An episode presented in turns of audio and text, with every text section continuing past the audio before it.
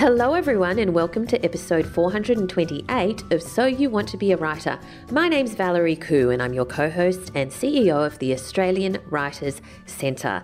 And I'm here with Allison Tait, also known as A.L. Tait, author of The Wolf's Howl. How are you, Al? Well, how am I? That's a good question. Well, I'm currently hiding in my office talking to you whilst right. I've got one child on Zoom, one mm. practicing the guitar, and a husband who has taken himself to the office despite, despite everything. He said it's actually, there's no one at the office, whereas this actual house is more crowded than my office. So he's gone Mm-mm. to the office. Oh, goodness. Okay. And yes, you? The joys of homeschooling. Um, I am very excited because number one, spring has sprung. Well, not quite, but you know, it's about say, to what? spring. It's about to sprung. It's about to sprung. It's about to spring. but the reason I notice this is obviously the weather's getting a little bit warmer. But when I go into my garden, something I did not have before, all these little green shoots are coming out. And a pretty awesome chick gave me a subscription to Gardening Australia. So that was a great be, surprise. I feel as though this awesome chick might be the one that you ring, you know, in hysterics, going, Can you tell me why my lemon trees are curling at the leaves? Would it be that chick, perchance? Yes. And do you know the number of times I have to stop myself stop myself from texting you because the one that I was going to text the other day was um on the lemon tree. Um, was that there are lemons on the lemon tree where all the peel has been removed. oh. And which implies some kind of creature has done it. And I'm trying to figure out what creature, because there's these lemons, they're just hanging there, but all the peel is gone. Is it the birds? Well, it's no, either birds or possums, or I don't really know, well, but I it's do, quite bizarre. I do know that the current issue of Gardening Australia, and this is hashtag not sponsored, by the way, this is just something that I have a deep interest in, um, has a, a, very nice little guide to citrus growing in Australia. So perhaps you should have a look and see if there's if it's mentioned in there. Yes. Um, Yes, no. I, I, I sorry, I can't help you with the peel. You're going to have to figure okay. that one out on your own. All right. well, thank you for the subscription. It's oh, much appreciated. Well. But uh, I was saying that basically I'm quite excited because I am appreciating my garden a bit more. I go out there with Rexy or Rocky and we sit there and just, you know, commune with nature. I've never done that before. I just never had a garden. Oh, it's honestly, I I you know, I mean, I've been banging on about gardens on this podcast forever.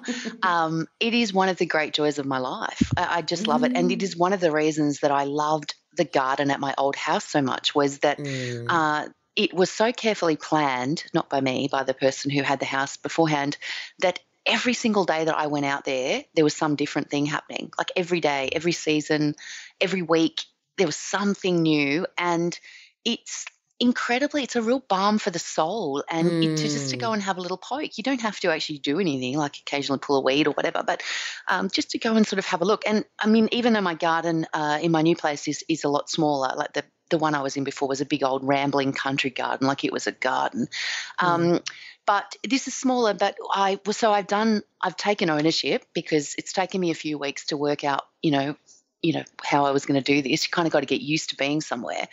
But I've I've planted my oh. two uh, fire star roses. Oh wow! You, you, might remember I talked about these ages ago, but I ordered them through Knights Roses. I saw them in in in Gardening Australia magazine, oh. and I could not. How could I not buy a rose called the Fire Star? Which and yes. it was great because all of the proceeds also went to the Victorian Rural Fire Service. So I was like, oh, this is a winner.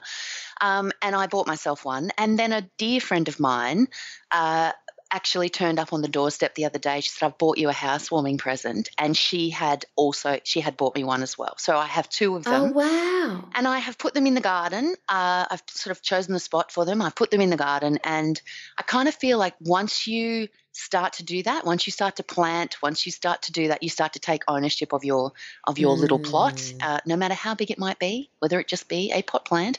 Um, but I think once you do that, it's sort of really for me, it's it's that whole putting down roots thing, right? Like it's, yes. it's literally that.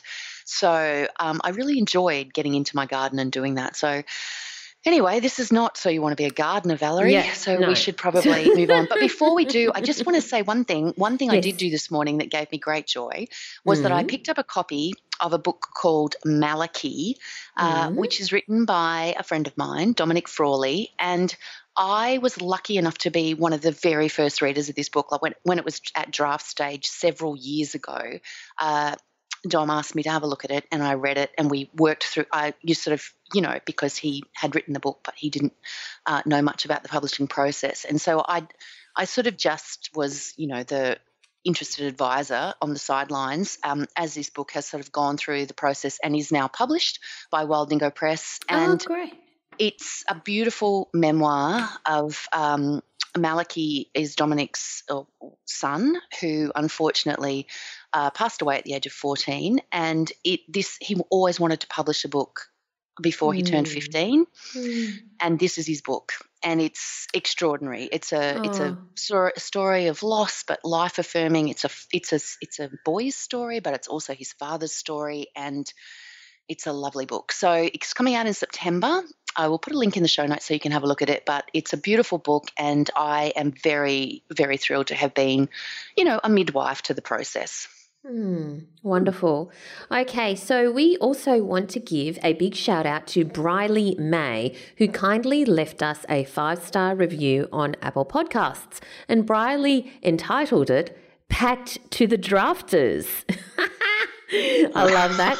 So, Briley, right? yes, Briley wrote, as a fledgling writer, I began listening to this podcast to see if there was anything useful in it for me. I have not been disappointed. Hearing Val and Al's guests and writers in residence share their stories, ideas, struggles, and insecurities on the road to publication gives me the confidence to keep tapping away. As a lexophile, I love Word of the Week. Yay! Oh, Go, really? Briley. Okay. okay. Thank you for this entertaining, informative, inclusive podcast. Oh, wow. Thank you so much, Briley. Really Thanks, appreciate Briley. it. Yes. You're doing so well with that review right up until the I love word of the week bit, but I will forgive you because I know Val gets so chuffed whenever anybody mentions it. So and if you, uh, if any other listeners have 30 seconds to re, re, uh, leave us a review or rating on um, Apple Podcasts or the podcast app of your choice, we'd be really grateful because it helps us in the rankings. Now, we've actually, we're going to move on straight into our competition this week because we actually have a great interview coming up and it goes a little bit longer than usual. So we're going to crack on. We have three copies of Dinosaur Dads by award winning author and Australian Writers Centre presenter Lesley Gibbes. Now, this is her 10th picture book, and you can win one of three copies. Dinosaur Dads is written in rhyme, so it's super fun to read out loud, and it has been gorgeously illustrated by Marjorie Crosby Fairall. The dinosaur kids fight and grumble until an earth shaking stomp echoes over the hill. Get ready, get set for daddies galore. Here they come, here they come, here they come. Roar! Did you like my little effort there? You're just like, you're a natural, babe. Like, here comes right. a storytelling podcast by Valerie Khoo so Dinosaur Dads, it's gorgeous. It's such a great book. I've got it right here next to me. And of course, lesley also teaches our course writing chapter books, um, you know, for, for kids. Um, uh, well, the course is for adults, but it's about writing chapter books for kids. And um, it's so popular. People abs- absolutely love it. And I'm sure you're going to love Dinosaur Dads as well. Just go to writerscentre.com.au slash win. Entries close on 30th August. That's writerscentre.com.au slash win. Now, Al, and especially the Lexophiles out there, and especially to uh, Briley, are you ready for the word of the week? You're dedicating the word of the week. I am. Oh, yes, of course I'm ready, Valerie. How could I be anything but ready after that? Okay. Navvy, N A V V Y, Navvy. Do you know what that means? Yes, I do. Okay, yeah. I think you even know what that will. means, right? Mm, yes, it's not a common word though. So it's a noun, a labourer employed in making roads, railways, canals, etc. It comes from the word navigator. Did you know that? No, I didn't. okay. It comes from the word navigator from when canals were built across England and the UK, but then it was transferred to workers on railways and roads as well. So, navvy. And that was the word of the week. This podcast is brought to you by the Australian Writers Centre, a world leader in writing courses. If you're serious about completing your own novel manuscript, immerse yourself in our inspiring and motivational six month program, Write Your Novel. Filled with weekly workshopping and practical lessons, you'll receive advice on structure, dialogue, and much more, as well as tips on publishing. The online program fits around your weekly schedule, and you'll get extensive personal feedback from your classmates and tutor throughout the program. Margaret Morgan's novel, The Second Cure, is out now through Penguin Books Australia, and it's also being turned into a mini series. Here's what Margaret says.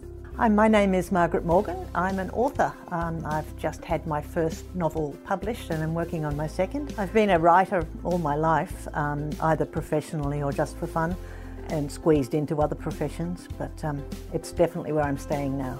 I decided to do the course at uh, the Australian Writers Centre, um, Write Your Novel, the six month course, when a friend told me about it. And I realised it was exactly what I needed at that point to help me get the novel written and to give me the kind of support I needed. I was prompted to take the course specifically because I wanted the kind of encouragement and support that a six month ongoing course would allow me. The tutor in the course was really fantastic, somebody who's written many, many novels herself and um, is very encouraging and really is good at identifying the strengths and weaknesses in writing. One of the impacts that the course has had on me has been to demonstrate to me that I actually can be a writer, can be a novelist specifically. It has allowed me to make connections that otherwise I wouldn't have been able to make within the industry. And probably one of the best things about it is the writing group that was formed with a bunch of us in that particular course. And that was like, what, three or four years ago. We're still meeting every month and critiquing each other's work, and it's a really valuable thing. Through the course at the Australian Writers Centre, I discovered that I really could be a novelist, and that was such a revelation to me and such a delight. It was something I'd always wanted, and suddenly now I've got it. I would say you really should join the Australian Writers Centre because it's staffed by real professionals. It's a really good, well structured organisation that's got great courses that are practical as well as inspiring. Anyone who's thinking of doing one should really think about it very seriously because it's a very, very valuable organisation and the courses are terrific. Find out more at writerscentre.com.au slash novel writing. All right, so let's move on to our writer in residence this week. I had an absolutely great chat with Gabriel Bergmoser. His latest book is The Inheritance, and it's doing so well already. His first book, oh my God, The Hunted, published by HarperCollins, was is not only a bestseller, that a film adaptation is currently in development. So that's all happening. Um, uh-huh. Gabriel is also a YA author and a playwright, but uh, this is a cracker, The Inheritance. Let's hear from Gabriel Bergmoser. Gabriel, thanks so much for joining us today. Thanks so much for having me, Valerie. Congratulations on your latest book. I mean, so exciting, The Inheritance. For those readers or those listeners who haven't read the book yet, can you tell us what it's about? All right. So, The Inheritance basically tells the story of Maggie, who we learn very early on is a fugitive of some sort. There's something in her past that she's running from. She's had a little bit of a I suppose you could charitably say, a bumpy run since she ran away from something in her past. And she's been hiding out up in Port Douglas, keeping her head down, trying to stay out of trouble. But when she finds out that a local gangster is extorting the guy she's working for in this bar up there, she reluctantly decides to step in to help, which sets in motion a domino effect of violent reprisals that will bring her into a collision course with the past she's been so desperate to escape from.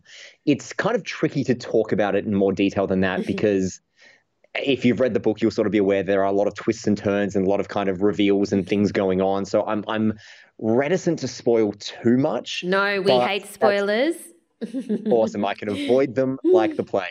But mm-hmm. yeah, that's effectively the setup. So the other way to look at it is if you did read my book, The Hunted, last year, Maggie was a major character in The Hunted and quite a mysterious major character at that. There were kind of a lot of questions about who she was, where she was coming from, what was driving her. This is the book that answers those questions. So it can completely be read as a standalone. I believe yeah. it works entirely as its own thing. But if you've read The Hunted, this is the book that will answer everything that was left over at the end of that book. So let's give uh, listeners some context. As you've mentioned, you released The Hunted to great success last year. So I have no doubt this one's going to follow in its footsteps. But just give uh, listeners a little bit of an idea of, you know, your career history so far. What have you been doing before The Hunted? Oh man, so much. Um, I mean, it's it's kind of like anything when you're pursuing a writing career, isn't it? You know, mm. you sort of uh, you sort of go down every path that seems to be available to you that's in the, the general field of writing until you eventually happen on something that's hopefully at least reasonably successful. So so look, you know, I've I've jumped around a lot. You know, I was I was on a podcast for a few years. I predominantly wrote a lot of theatre in the years before The Hunted. Um, I did have three YA books published by Belfrog Books, are an independent uh, Melbourne-based uh, Melbourne-based publisher, and so they, they were very very different. You know, those were um sort of the Boone Shepard books are like imagine Tintin meets Doctor Who set in the world of Lemony Snicket, like very, very vastly different to the kind mm. of gritty crime pulp noir settings of The Hunted or The Inheritance. But yeah, effectively, you know, I was just I was just kind of looking for opportunity wherever it might arise. And I had been really, really keen to write an adult kind of thriller novel for a while, and I'd written a couple of different attempts that just hadn't really obviously been successful or, or caught on with anyone. And The Hunted was kind of my Hail Mary option. It was this idea I'd had for a while. And if you've read The Hunted, you'll know it's got a bit of a, a bit of a horror infusion in it. And I'd never really written in that territory before. And I just mm-hmm. thought, you know what, I'll just go for it and see what happens. And somehow that was the thing that took off. And that was the thing mm. that propelled me to the next level, which just kind of goes to show that you really can never anticipate what it is that's going to, you know, take you from point A to point B. Mm. When did you know you wanted to be a writer? Look, uh, it's such an interesting question because I, I don't know if I. I don't know if I can pinpoint an exact moment that I realized I want to be a writer, but I think the moment I realized, or the moment I maybe on a subconscious level understood that story was going to be my life going forward was when I was 10 years old and I went and I saw The Fellowship of the Ring for the first time. And uh-huh. I remember so distinctly, I don't think I will ever forget the moment of sitting in that cinema and watching the prologue, you know, with Galadriel's uh, sort of introduction monologue over the backstory being told, and just having this moment of thinking, I didn't realize that stories could be like this. And you know, I'd I'd been a voracious reader and a and a film lover from a very very early age, and I'd had a lot of obsessions growing up. I was really into, you know, unfortunate events. I was really into Animorphs. I was really into Harry Potter and, you know, all the kind of really obvious ones. But Lord of the Rings was that eye opening, crystallizing moment of just realizing how how truly great and all consuming a really good story could be. And I think that just set me on this path of wanting to understand how it could work so well, wanting to find more stories like that, and ultimately wanting to tell stories that that maybe one day, after after much much trial and error and enough sort of explorations in different areas, could eventually maybe have that same power for somebody else that that had had for me. Mm, wow. So I think that it's really interesting that you were saying that you were trying different types of writing. You were saying this before. Uh, you're trying different types of writing because you ne- don't know the one that's going to be successful and take off. So you tried, you did playwriting, you've done script writing, you did um, the Boone Shepard uh, era um, for, for in, in terms of young adults. Did you just um, because some people know they want to write adult fiction, they don't want to write plays uh, because it is a very different medium. Um, did you, were you really exploring all of the different formats so that you could find the thing that was going to happen? I wish I could say that I was, or that there was that much intent behind it. Uh, I think retrospectively, it the best way I can put it is that it was accidentally the best apprenticeship I could have done. Whereas in reality, I think I was more just just desperate to find what was going to work for me. So I was I was mm-hmm. really really keen to try everything. That, now that's not to say that everything I was trying or everything I was writing in in I guess what you'd call my creative apprenticeship was was uh some sort of desperate attempt to, you know, be like, what about this? What about this? What about this? I think that implies that I wasn't doing it because I was enjoying it, which is is quite far from the truth. You know, I really enjoyed writing theatre, and I still enjoy writing theatre.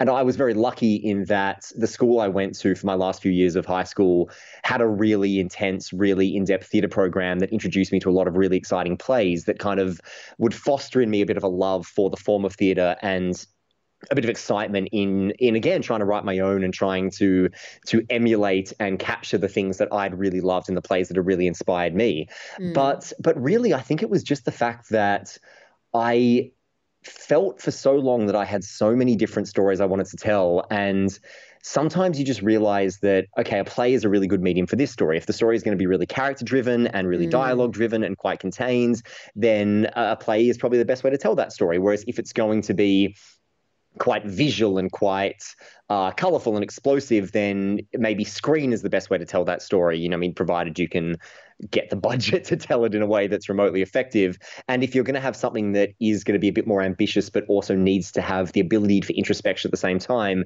then prose is probably the best road for that as well. So, so really, again, it was just that trial and error, and it was just that okay, what's going to be the best way for me to tell this story? And on top of that, realistically, what's going to be the best way for me to be able to get this story in front of people? I mean, theater. I think theater is immensely underrated as a training ground for young writers because mm. when you write a novel, you you, you might be able to get a few friends to read it and you might be able to pay for a manuscript assessment and all of that, but it's very, very hard to get it in front of enough people to get a consensus on whether it works or not. Mm. because you know a lot of people don't have the time to sit down and read a 200 page pdf whereas yeah. with theater you know if, if you write something that can easily be performed with a handful of actors and not a very big budget you can perform that anyway you know you can perform that upstairs mm. in a pub and there are plenty of theaters particularly around melbourne where you can strike deals where you don't have to pay anything up front and they'll just take a slice of what you make in the door at the end and that is a really really great avenue to experiment because all of the cast members and the director and whoever, they'll all bring in their friends and family. You'll bring in your friends and family. And if it's good, they will bring in more people and it will spread from there. And if it's bad, you will learn very quickly. But even that is immensely valuable. So, so you know, I think theater was probably probably this uh, no i was about to say the smartest thing uh, the smartest thing I did, but that would imply that there was any intent in it whatsoever. But theatre was definitely the most useful thing that I did, and um, and I learned so so much from going down that road. So after you did that, and then you did um, your young adult novels, you write this thriller. How? What was the reaction from publishers? You know, did they go, "Oh, but didn't you? Do, aren't you YA?" you know. Yeah, I um, I think there was a little bit of that to a degree, but but I don't know. I mean, because even I've got to say, with the hunted, it was it was one of those things where I had absolutely no idea whether it was going to work or not. Because again, like I, like I said before, you know, I'd never written anything like that before, and it mm. was so at odds with what I was, at least in a limited sense, known for within, I guess, the the literary scene at large. And so when even when I finished it and I hit send and I sent it to spoiler alert, my now agent, I remember hitting mm. send and thinking, oh God, no, no, no, I've screwed that up that was absolutely not ready. I should not have put that out there. What have I done? What have I done? I've just absolutely ruined any chance I had. But again, somehow it was the thing that caught on. So it's funny because I think that The Hunted probably, and I don't want to speak for anybody at HarperCollins or at Faber in the UK or any of the other, you know, amazing publishers who've published it around the world. Mm. But I do think that it maybe surprised some of them as much as it did me because one thing I heard a lot from from people in the publishing scene was that this was very different to a lot of what was going on mm. or a lot of what was really popular at the time. And, you know, I think that made The Hunted in some ways a risk, but maybe gave it like a, uh, at least from an advertising perspective, a kind of freshness that made it stand out a little bit in the market. I, I don't really know. I'm not. I'm probably a bit too. Uh, a bit too sort of naive about the way that these things work to be able to speak to that with any authority whatsoever. But but no, you know, it, it somehow seemed to land with publishers, and that was more than I ever, ever could have expected or hoped for. Well, not just publishers and readers, but tell us about the film adaptation. Well, it's funny because the film actually sold before the book did. So, really? I, yeah. So I think that that was actually one of the one of the kind of big game changers early on in the Hunted's journey to publication was that Tara was going out with it and sort of beginning to suss out a few different publishers. But the first thing she did was that she sent it to Jerry Kalajian, who is an uh, an agent and manager who works in LA. So Jerry Jerry was behind, I think, um, quite a few massive deals, including Big Little Lies and The Life of Pi, the film adaptations thereof. Mm. And Jerry was really quick to read it, and he was sort of one of its earliest advocates and one of its biggest supporters early on. And he very quickly got it across some of the biggest desks in Hollywood, and the interest was shockingly immediate. And I feel like when I say things like that, it probably comes off like it's, you know, a typical writer being self deprecating. But you've got to understand that, like, I studied screenwriting. I went to LA a few years ago. I, I pitched to like many, many production companies over there. Mm. And I'd kind of long since given up ever getting any genuine interest from anyone over in LA. So the the speed at which the hunted got picked up was absolutely insane to me. And I think it was that excitement and that interest from Hollywood that got quite a few ears pricking up over here as well in the literary scene. Right. So The Hunted sold quite fast in both film and book form, but I think it was the speed at which it got snapped up as a film that led to, I suppose, the speed at which it got snapped up as a book. But what kind of speed? Well, I mean, I'd like, can you just well, was, uh, talk about that more? It was only a few weeks. Um, really? Like I think it was. I think it was. I think from memory, it was about it was about five days from mm-hmm. me signing from Tara sending it out and me signing the contract with her to Vertigo, who are one of the production companies involved in the film, saying we want to go ahead with this. No. And then it was only a couple of weeks after that that I think HarperCollins swept in.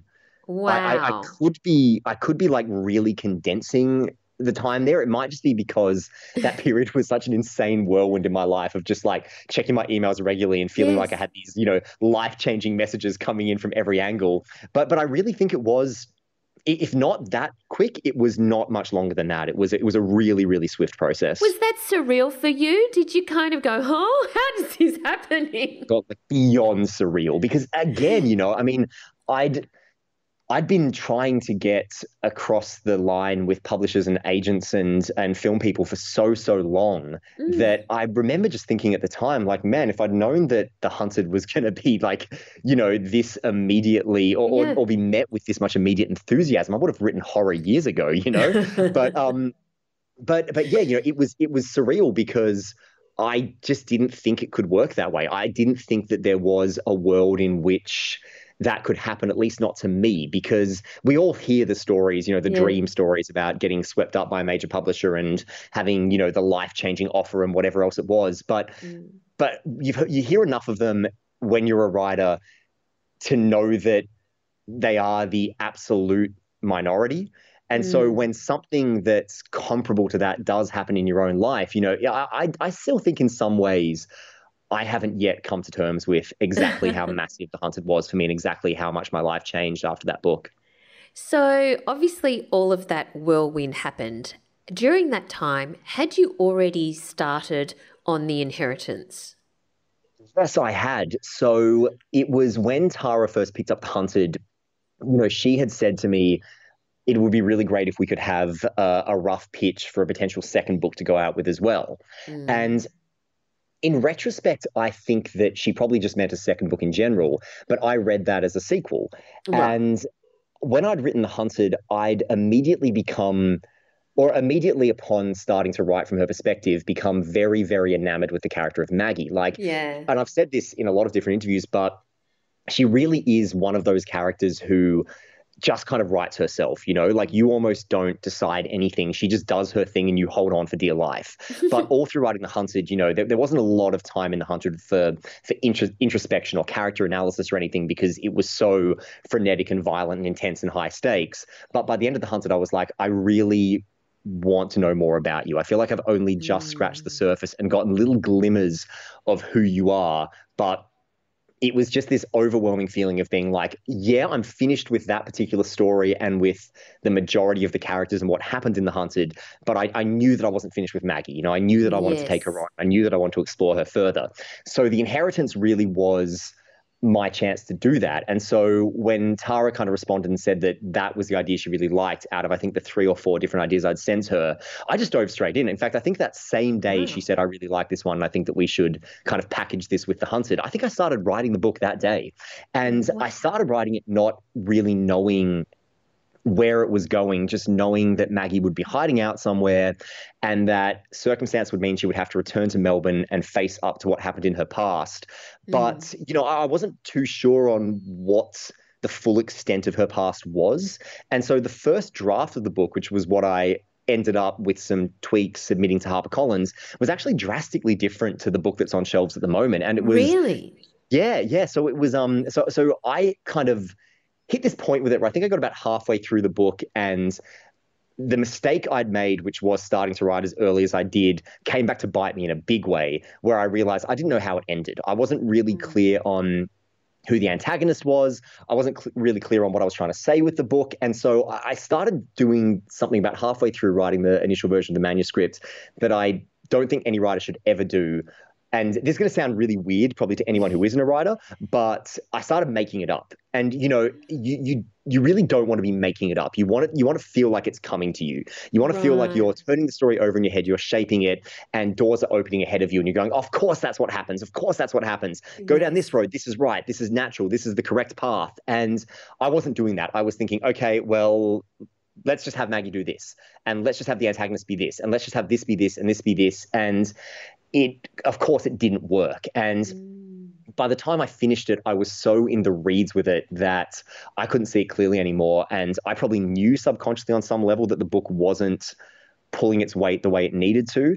And it really took Catherine kind of coming back and very kindly saying to me, okay, so this is not a great book. Um, there's some good material here, particularly in the first half, but we need to rework that. And I mean, you know, Catherine Milne at HarperCollins is, I probably would say the maybe the greatest editor in the world because even I remember when she gave me the notes on the hunted and she gave me 20 pages of notes on the hunted and I remember my only feeling being as I read through the notes oh my god I get to take credit for all of this. This is amazing. Because she was just like any solid gold page after page after page and like amazing directions on how to how to fix and how to tweak and how to how to make it better and how to really realize the potential of the book in the draft that I'd given mm. her.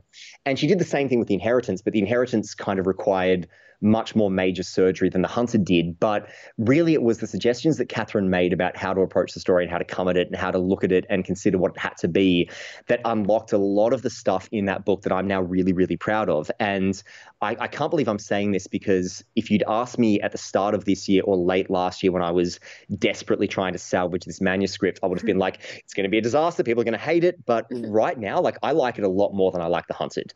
And, you wow. know, I was very proud of The Hunted, but I'm so much more proud of the inheritance. All right. So tell us, can you give us a bit of a timeline? So, you know, the day that you started writing when Tara got back to you. So, can you give us a bit of a timeline of how long that first draft took and then how long you did the major surgery for? Yeah. So, um, I'm trying to think now. Uh, it was 2019, early 2019, that The Hunted was acquired. So I would have started writing The Inheritance in February or March 2019, I want to say. And mm-hmm. I think that first draft manuscript maybe took me about two or three months to finish because it's not that long a book you know it's only 65 70,000 words or mm-hmm. something yeah. and i think it was probably even shorter in that original version And then I kind of sat on it for a while because I was so caught up in in editing The Hunted and getting that up to scratch. And then mm. similar shortly thereafter with The True Color of Little White Lie, my YA book that was picked up by HarperCollins, which came out between The Hunted and The Inheritance. Mm. So it sort of sat uh, it kind of sat untouched for a little while there. And I think I submitted it to HarperCollins finally around the time The Hunted was released, if memory serves. So kind of so, around uh, July last year. And then yeah, July 2020. So mm-hmm. it sort of sat with them for a couple of months. And then I think Catherine probably got back to me around August or September. Mm-hmm. And so, really, it was like the last few months of last year and the first month or so of this year that was that major surgery. That was me just like frantically pulling my hair out, trying to make it work, trying to find the book, calling Catherine frantically like every day, being like, what about this? And what about this? And what about this? And what about this? And i mean catherine has the patience of a saint to like put up with some of those like frantic chaotic call, calls from me. And you know hearing probably like the 20 different third acts i came up with at different oh points oh for the God. book. And you know it really was just kind of like stumbling in the dark being like what about this? What about this? What about this? Until finally the path the book had to take revealed itself but like mm. very, very slowly. And, you know, I, I, was so, so lucky that I had Catherine's guidance all through this. And then I think it probably was about uh, January 2021 this year or February that I finally submitted what was close enough to the mm. finished book for it to go into the next round of editing and everything. Wow. Now, take me back to those two to three months, the initial two to three months where you were just getting into it. Um, when you're in the that the depths of writing, do you have a writing routine or any kind of goal on the number of words you want to produce every day or any kind of structure to get the words on the page? So I've, I suppose my approach to this has changed a little bit over the years. I, I used to be very, very hard on myself about writing 2,000 words a day, you know, at least 2,000 words a day. So if That's I would hit 2,000 words a day, I would, it, it is a lot, yeah. And I would consider that like a reasonable writing day. But mm-hmm. I would only really kind of feel like I'd done good work if I hit three to five thousand words, and then I'd be like, "All right, I've had a, a really writing day, a day." Yeah. Now this was this going back a couple of years, so I used to be very, very hard on myself about hitting those self-imposed deadlines, and if I wrote under a thousand words, I'd be very, very hard on myself. but over over time, that's changed because I've realized that I would rather write 1,000 good words yeah. than three to 5,000 mediocre ones that I'm then going to have to sift through and and really kind of you know make make better. And I think that the tipping point for me was doing NaNoWriMo one year and trying to force myself to hit the daily word word count and try to exceed it because I was doing it with some other writer friends and I was sort of uh, my my innately competitive streak was kind of trying to get the highest daily word count.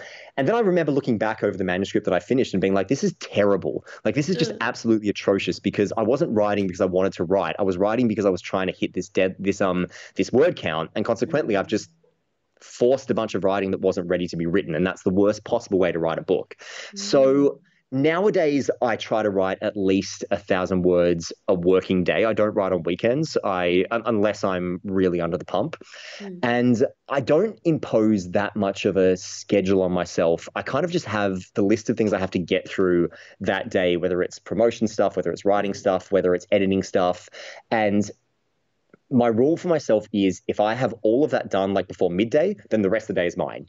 If it takes me until nine o'clock at night to finish it, then so be it. That's what I've got to do.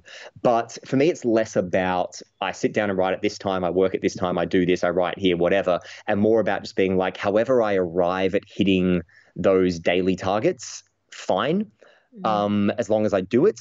And if I do it early, great. If I do it late, fine, whatever. But but really, it is just about kind of laying out those targets for myself and just trying to hit them. And you know, I, I definitely have found that by taking the pressure off myself about hitting a particularly high word count per day, the writing is across the board just a lot better. Like I think it, I, I don't know who it was um, who once said it was it was some really well known writer who said said you should always stop while you've still got some in the tank, mm. and I really adhere to that. Like if I stop writing for the day and I want to keep writing, then I know that that I know that I've written good stuff. You know, I know that I've like hit something good because if I'm excited mm. about it and I haven't worn myself out, then that to me just suggests that what I've come up with is hopefully going to land for somebody else, you know? Mm.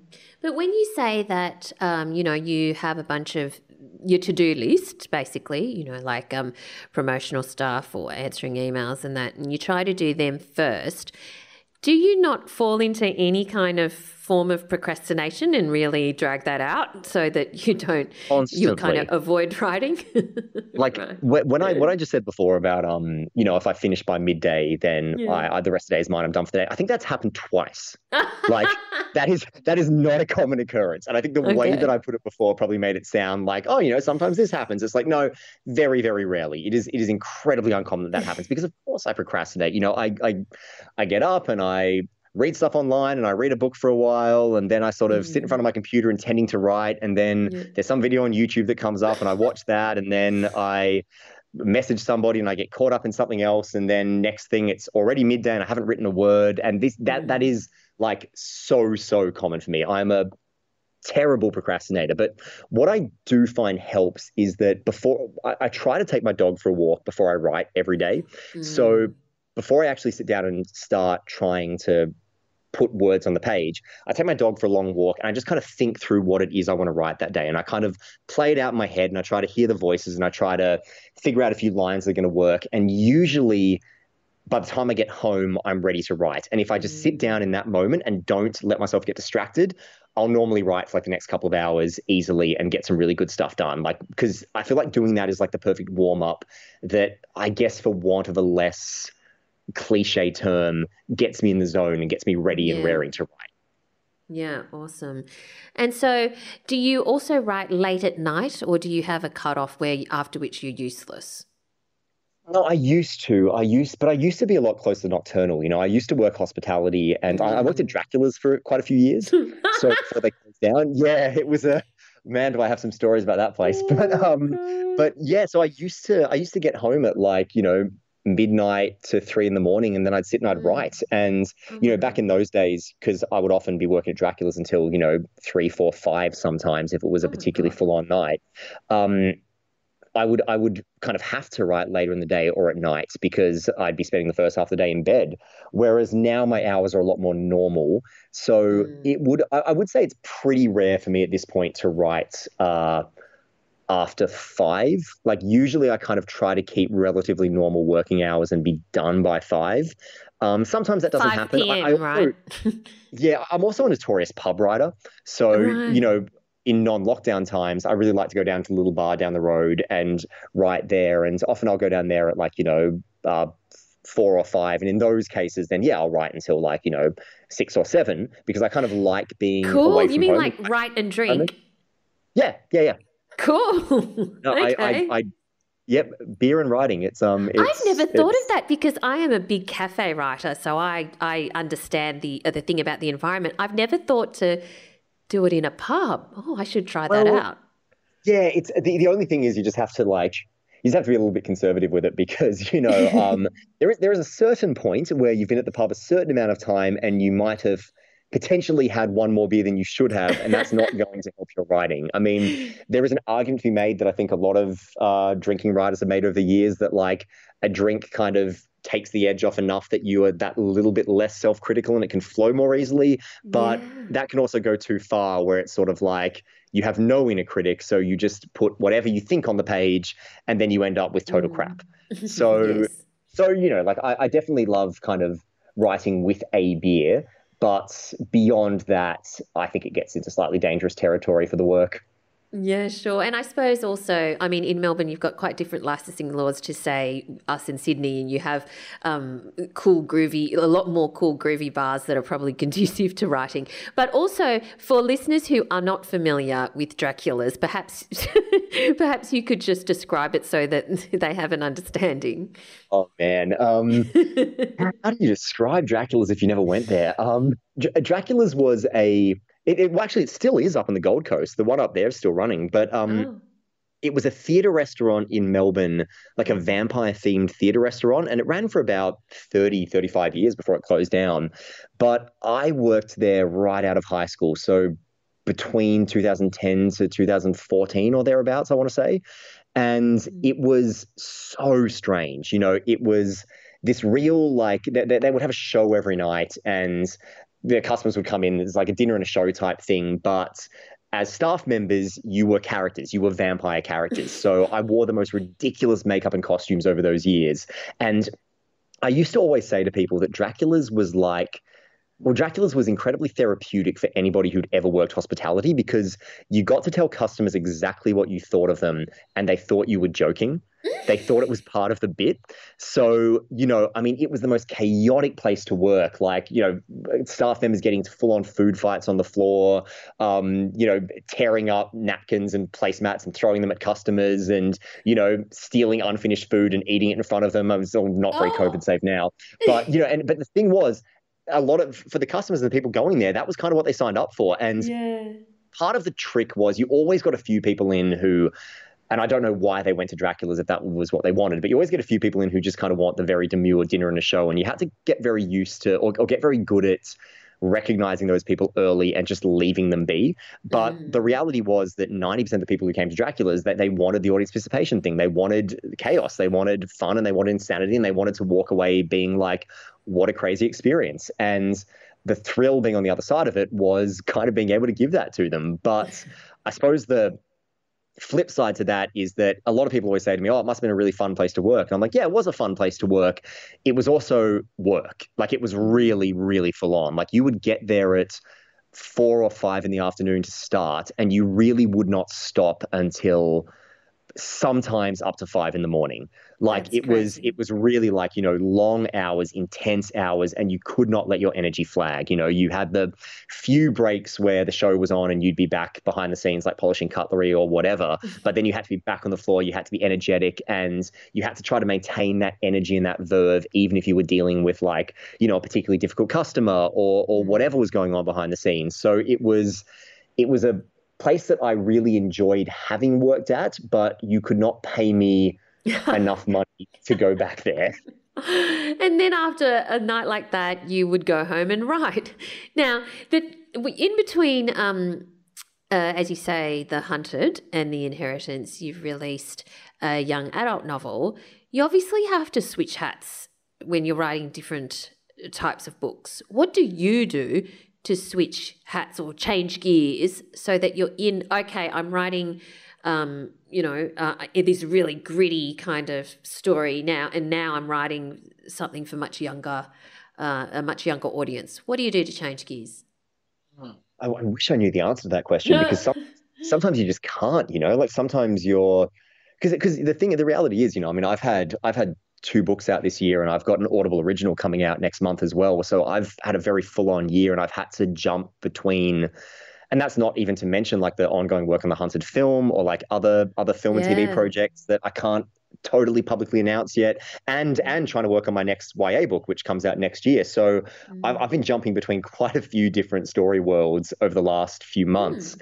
and and sometimes you just can't. Like sometimes, you know, you sit down to write Maggie and you're still in the headspace of True Color. You know, you're still in that kind of really? quirky teen coming of age romantic. So what do you do? What do you do? What happens? I I just try to go for long walks and and I know I, I that probably sounds like a really naff response, but I really just try to go for a long walk and just put myself in the mindset. You know, just wow. just go walk along, just kind of start thinking about where was I last time with this story. Um, mm. Rereading the work sometimes really helps. Like you know, I mm. might reread the last couple of pages of, you know, if, if it's a Maggie Hunted Inheritance type story, I might go back and like reread those last couple of pages just to try to recapture the voice and just to try to be like, okay, cool. Like, how am I writing this as opposed to how I'm writing True Color? Because it is totally different. Like the Mm. The prose style of something like The Hunted or The Inheritance is a lot more terse and direct and all about building tension, whereas something like True Color is a lot more conversational. You know, it's first person, it's mm. quirky, it's supposed to be funny. The idea is that it's this kid like telling you his story, and it's kind of written in a style of like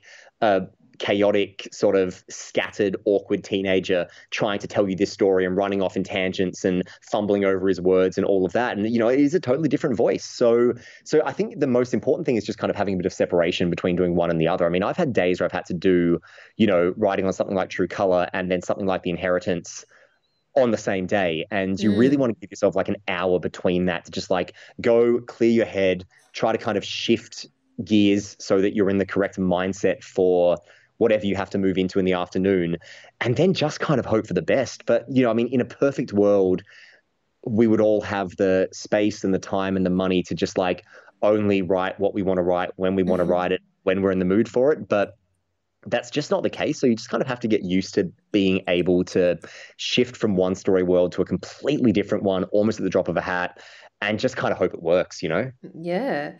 So from what you said before, you kind of started making it up before you, you know, um, got some feedback from from Catherine. Does that mean you typically don't plot out your or your stories, or do you have some skeleton that you're hanging things off? See, it's I, I, love this question because I'm so fascinated by the the plotter and the pantser binary of writers. Mm. Because you know, I mean, I, I know writers who will not plan a thing. You know, they will just start start writing yeah. and just let the story go where it goes, and somehow they tend to end up with solid gold. Whereas I also know writers who rigidly want every single beat plotted out before before mm. they start actually writing. So I, I, think I'm probably in the middle in that. Mm particularly after the experience of that first draft of The Inheritance, where I didn't know how it was going to end, I like to have an idea of what I'm working towards. So I like to kind of come up with a really rough skeleton of being like, all right, these are the major beats, these are the major things that are going to happen. This is kind of what it's working towards, or where I think it's going to end. But for me, I find that I I don't plan too much because I find that a lot of the surprises in the story happen in the actual writing or happen in the mm. in like you know the long walk that you go on before you start writing for the day and you kind of are planning out the specifics of how this next stretch of the story is going to play out, out or how this particular scene is going to play out. And then you'll have that moment where you stop dead and your dog looks at you really confused being like what are you doing? And you go no that's not what happens. This is what happens. And those for me are the best moments. Like and I've had a few of those recently in this new book where I've kind of been stopping and like standing on the spot like pulling my hair out staring around, like hoping that nobody's looking at me thinking what a crazy person I am, and just mm-hmm. being like, oh, oh my God, like that's not what happens. This is what happens. And I, I it's really important to me to have room for those moments because mm-hmm. I worry that if you plan things too, I, I think I always go back to the, um, the anecdote about, well, it's not really an anecdote, it's more of a cautionary tale about How I Met Your Mother writers. And, you know, mm-hmm. because if anybody's seen that show, like the whole thing with that was that they they filmed their ending I think in their first or second season, and they'd only thought that they would go for like three seasons or so, and they'd filmed this ending and they had this mm-hmm. this conclusion set in stone, and then they ended up going for nine seasons, and naturally over the course of their nine seasons. Things changed. Characters mm-hmm. had chemistry they didn't expect. Some characters connected who weren't supposed to connect originally. And as it went on, their original planned ending made less and less sense. And mm.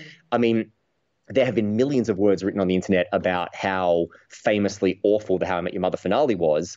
and to me, that is the strongest possible counter argument against being too rigid in your planning, because mm-hmm. sometimes the story just doesn't go in the right way or, the way you expect. And if you try to rigidly hold on to what you'd originally planned, thinking it's going to be, you know, it's got it's the be all and end all, then you mm-hmm. might miss the more interesting paths or the more natural paths that the story is pushing you in. So for me, I like to kind of sit somewhere in the middle and be willing to run off down a strange rabbit hole if the story decides to go that way, rather mm. than you know, uh, desperately adhere to what I came up with before I actually started writing the story and really found the voice and found the characters and started to learn who they were. So, but you know, I, I like to have a rough roadmap. You know, I like to have mm. kind of that rough, uh, the, I guess the tracks in front of me that I can more or less follow so that I know what I'm working towards, but just be open to to straying off route if I need to.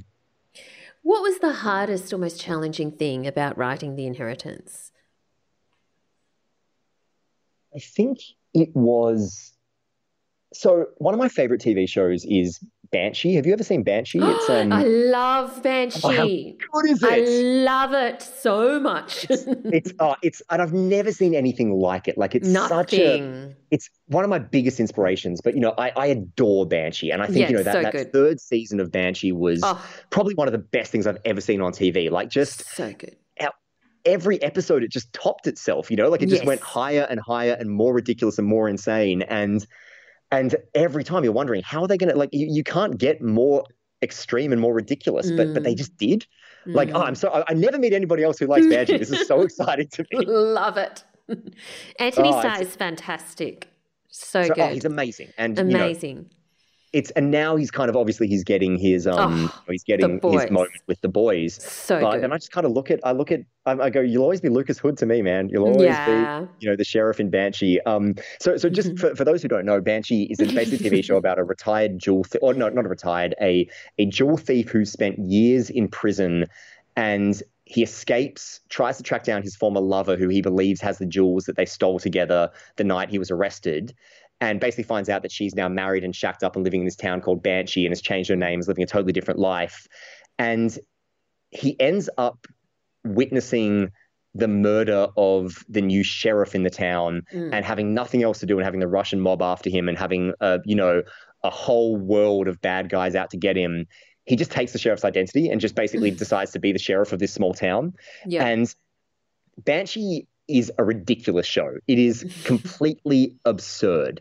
But what for me made Banshee work was the fact that it never lost sight of the heart of the characters. And all the way through it it did amazing character work with all of these people who should have been completely ridiculous and implausible superheroes and really made you care. And I don't think I'd ever seen anything that that so successfully walked the fine line between emotional depth and pulpy action ridiculousness. Yeah. Yeah. but Banshee to me demonstrated that that could be done. You know, I feel like mm. there's like here's a story I don't think I've ever told anyone before. But when The Hunted was first going out to different publishers, it, it got the same note from a lot of publishers in the US who turned it down, and that note was it's too violent and ridiculous to be seen as a literary or a respectable book, but and this is this is going to sound like a humble brag, but this is genuinely mm-hmm. what like several publishers came back with. But they were mm-hmm. like, it's too well written and thoughtful to be, you know, uh, uh, to be pulp. So what do we do right. with it?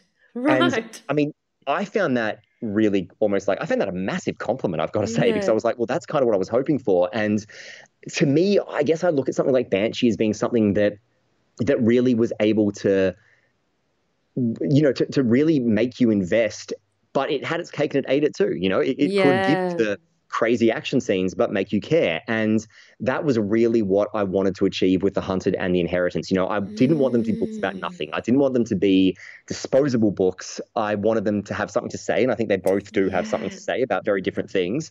But beyond that, I wanted to make sure that they still had that ridiculous action pulp that you could laugh at. You know, I mean, uh, there yeah. was this review recently of The Inheritance that was talking about, you know, how she was like, "Oh, I've never laughed so hard at some action scenes in you know in all my years of reading." And to me. I was like, "Thank you!" Like I love hearing that because a lot of the action, the inheritance, is supposed to be ridiculous. Like, and I always said that about the hunted. There were people who were put off by the hunted because of the violence or the extremity, and and I understand that. And you know, it's not for everyone, and I get that.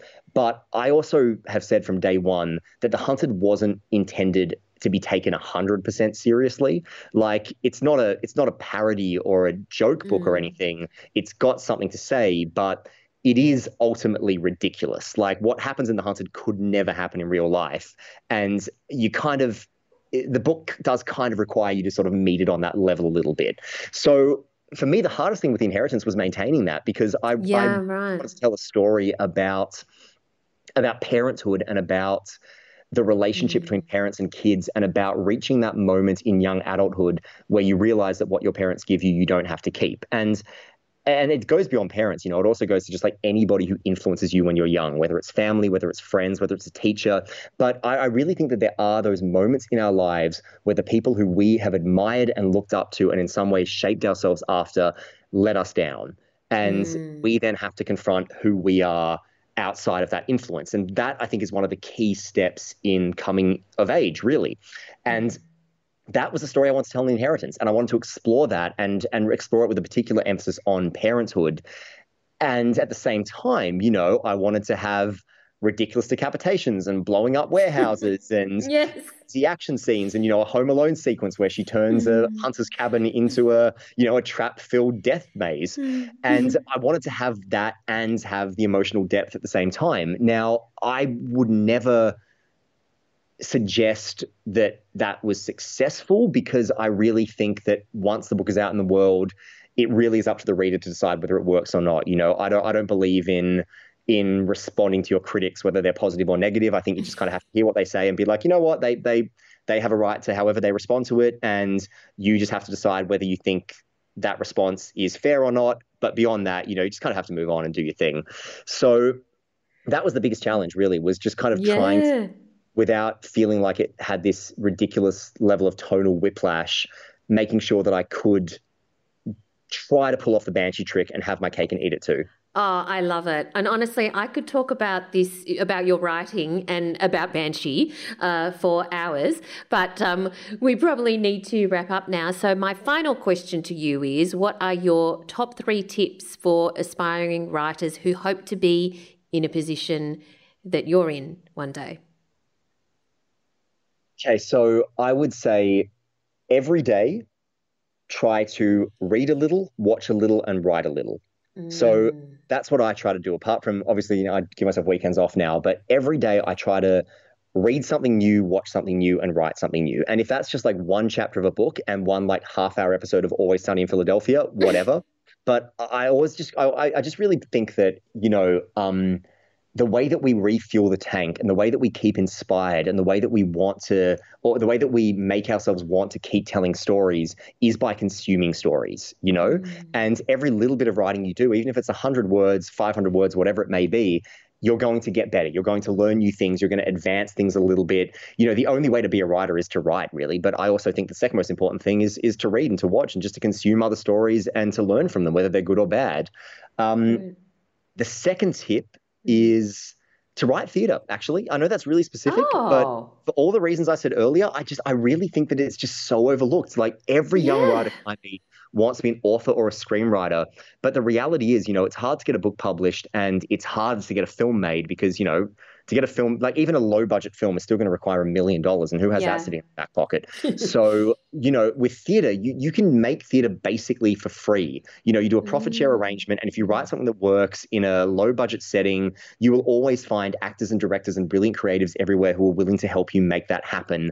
And you will find an audience. It might be a small audience, but you will find an audience. So, and the, the other thing about theater is that you, you actually just can't escape from how the audience responds you know like no. if you're sitting there in the room and somebody's bored somebody's checking their phone somebody's yawning somebody walks out somebody falls asleep it's right there in front of you you know you can't look away from it and mm. likewise you will have a front row seat to when things work. You know, when people gasp at your twists, when people laugh at your jokes, when people respond to what's going on on stage and are enraptured, you can tell because you can feel that energy in the room. And there's kind of no quicker way to learn what works and what doesn't work. So I, I strongly recommend that. Mm-hmm. And finally, I it, this is less advice and more more a warning or more just something to keep in mind and that is that it is a war of attrition you know like all of those stories you hear about, you know, your Christopher Paolinis or whoever who get kind of swept up at 15, don't think that you have to be like that. You know, when I was 15, I would read that story and I would think, well, I've got to get published before I'm 20, otherwise I'm a failure. You know, I used to think that. That's mm. ridiculous. That's completely ridiculous. And it's completely ridiculous to put any limit on yourself. I mean, some of the greatest writers in the world didn't get published till they were in their 50s or 60s. And sometimes it really just is a matter of keeping at it until you eventually find the story that breaks through. And sometimes that story is not the one you expected. Before The Hunted, you know, I had a book that I've been working on for a decade that I thought was going to be the thing that was going to make it for me because there was nothing else I'd ever worked on that I'd put so much into. Mm. But it, it's not that. That book still isn't published. And The Hunted I wrote in two months. And somehow that was the one that got across the line. You, you just never know. So, so you know, it, it is a war of attrition. You've got to stay persistent. And, you know, I mean, talent is the baseline, but mm. persistence and being willing to learn from your mistakes and being willing to recognize where you've messed up and learn from it and get better, that I think is far more important. Mm. Well, congratulations on the inheritance. It's going to be huge, absolutely fantastic. Thank you so much for your time today, Gabriel. Thank you so much for having me on, Valerie. There we go, Gabriel Bergmoser and The Inheritance. I have no doubt it's going to be a big hit. And I just absolutely love that I finally found somebody who loves the same TV show that I do, Banshee. I so can't believe good. you found someone who loves a show oh. that no one else has ever heard of. Oh, obsessed. I was obsessed when it was out. Anyway, I will move on. So, this brings us to the end of this week's podcast, Al. Uh, what are you doing in the coming week? Well, to be honest with you, Valerie, I am in the middle of book week. And so Oh, I yeah. am doing a billion online Zoom school visits. Mhm. I am the queen currently of online chats, which is unusual because you know that generally speaking, I go a long way out of my way to avoid any form of video interaction with anyone ever. Um, but you know, I, it's a, it's been an interesting year from that perspective because Mm. um, needs must, and a person just has to get over it, and that's something I think that I, I think there's a lesson in that for all of us a lot of the time because you and I often talk about when we're talking about you know building your author platform and all of those things and and um, we're very good at saying to people look you just got to get on and do it right you just got to Mm. like all of those things so to be then confronted i mean obviously i have had to work through that process in the creation of you know over 10 years of my sort of um, social media stuff um, but video was very much a last frontier for me um, Mm. you know even like tiptoeing on to instagram I, I rarely posted pictures of myself for a long time um, because i don't like photographs of myself and so it's, it took me a while to get into the habit of that and then there was the video thing and i think um, one thing I've learned over the last year, and I think one thing we've all learned over the last year, is that at the end of the day, Mm. you have to do what you have to do, right? And so the more you do something, the less self conscious you get about it. And that's been, you know, a, a useful thing for me that's come out of this whole, you know, last couple of years experience that we've had is that um, I have finally jumped over that last frontier into just going, oh, so, you know, people are not sitting there examining my nose and wondering why it looks like that. You know, it's because that's that's what we do to ourselves, right? Mm. So I think, um, anyway, that's what I'm doing. I'm trying not to look at myself while I talk to myself on Zoom. but it's so true, though. I mean, I had the exact same obstacle or the same block about, oh my God, all this video. And I used to hate it. I mean, I still don't love it. But I, my hot tip of the week Okay. is to work out a system. So you might have a checklist. So one of the things is to make sure there's no bras and undies or anything in the background. Uh, very, very important. Oh, know? although Kerri Sackville, let's talk about that. Kerri Sackville became an influencer because she'd forgotten to close a cupboard door. And Yeah. so the whole internet got to see that she hangs her bras up on hooks inside the door. And everyone was like, why have I never thought of this before? I, I know. And I wrote an article about it for the Herald. wrote an yes. article about it because, you know, everything is fodder, right? That's right. So you need a system. That's one. But also for me, I ha- now keep lip gloss on, in my top drawer and a hairbrush. Um, but Oh. also the other thing that changed my life Okay, here we go. and it got me over, you know, um, any fear of Zoom, um, is, and this is not sponsored at all, just like it's not sponsored by Gardening Australia. This entire this entire episode is sponsored by Gardening Australia. is the Dyson Airwrap Styler. And I have not only worked What? out, yeah, the Dyson Airwrap Styler changed my life. what that is. Oh my God, changed my life. I'm not sure about your hair. But oh no, so good. And now, not only you know, it's an It's a initial learning curve. Well, it can straighten, but no, it also curls. It does many things. It can fly to the moon. It's It like look like it you know, designed by NASA. So God, for that know, price, it would want to fly. To I the moon, I know. So it's very expensive, Yeah. but um, uh, in terms of the money that it has saved me from going to the hairdresser, the money it saved me in terms of the t- time, it is astounding. And so now, what the on- the other thing I've worked out is that with Zoom, because nobody sees the back of your hair. Is I've worked out just the exact bits to do for Zoom. Oh, you are so funny. I cannot believe that we have. This is where we're going with this conversation. We're going down to the details of how many strands of hair Valerie straightens for Zooms. Not straightens, it's I curl actually. Oh, sorry, It's soft curls. And but I've worked out you only need to do the front bit. So it's a bit weird if you go out afterwards because you know. Um, but it's it's saved so much time. It's great. Anyway, Okay. that's my hot tip for the week. Which, can I just say that you Mhm. spent almost an entire episode, like not that long ago, hmm trying to convince us all to buy a vacuum cleaner? if you remember. and, and you now you are hashtag sponsored by Dyson. I cannot believe it. I'm not at all. I pay We need to start. We need to start taking cash for these conversations. We need to cash for comment. Like this is Yeah. ridiculous. Anyway, all I right, enough. wish we were sponsored. all right. Where do we find you online, Al? Uh, you'll find me at allisontait.com, A L L I S O N T A I T.com. You will find me on Twitter at, at altait, A L T A I T, and you will find me on Facebook and Instagram at Allison Tait Writer. And you, Val, where do we find you when you're not playing with your hair? You'll find me at Valerie Khoo, that's K H O O, on Twitter and Instagram, and over at valeriekhoo.com, and also sitting in my garden. Thanks for listening, everyone. We look forward to chatting to you again next time. Bye. Thanks for listening to So You Want to Be a Writer. You'll find the show notes at writerscentre.com.au slash podcast or sign up for our awesome and often hilarious weekly newsletter at writerscentre.com.au slash news, where you'll find writing resources, giveaways, competitions, and much more.